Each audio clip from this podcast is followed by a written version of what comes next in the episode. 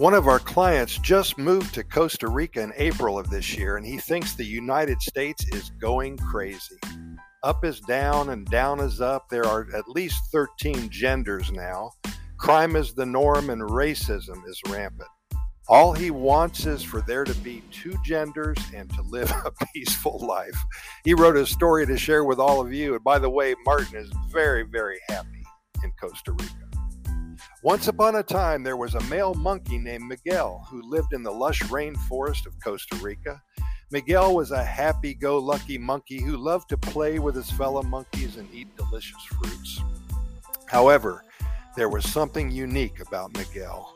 Every other Friday, he would wake up feeling like he wanted to be a female monkey. He would dress up in leaves and flowers and even try to mimic the way the female monkeys behaved. At first, the other monkeys were confused by Miguel's behavior and they didn't know what to make of his sudden desire to become a female monkey.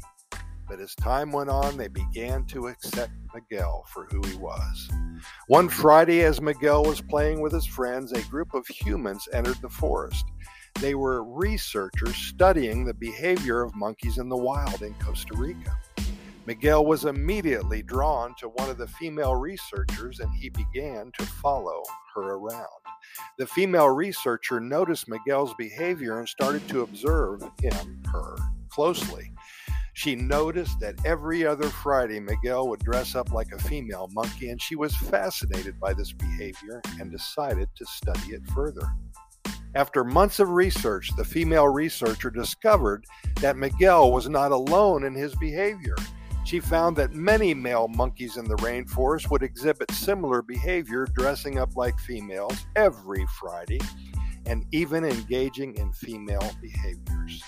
Well, the female researcher published her findings in a scientific journal, and Miguel became famous overnight. He was no longer seen as an oddity, but as a groundbreaking discovery in the world of monkey behavior. And from that day on, Miguel continued to live his life as he pleased, dressing up like a female monkey every other Friday and playing with his friends like nothing ever happened.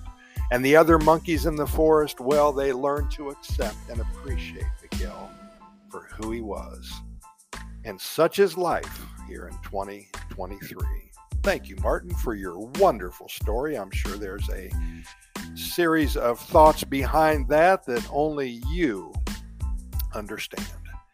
Hey, Pura Vida, thank you so much for listening. And if you are considering sharing any story that you have, any poem or any adventure about your time in Costa Rica, whether or not you have vacationed here or if you live here, we'd love for you to send it so we can share your story, your poem, your adventure with over 408,000 readers and listeners.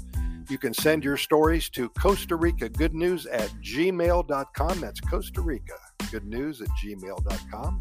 Thanks for listening, and we'd like to invite you to our website, which is Costa Rica Good News Report.com. There you will find links to our many hundreds of short stories, our many thousands of podcast episodes, and I believe it's close to 650 YouTube videos on our YouTube video channel. Thanks for listening today. We'd appreciate it if you would uh, share our link with all of your social media. That helps a lot. And for that, we promise to bring you nothing but good news forever and ever.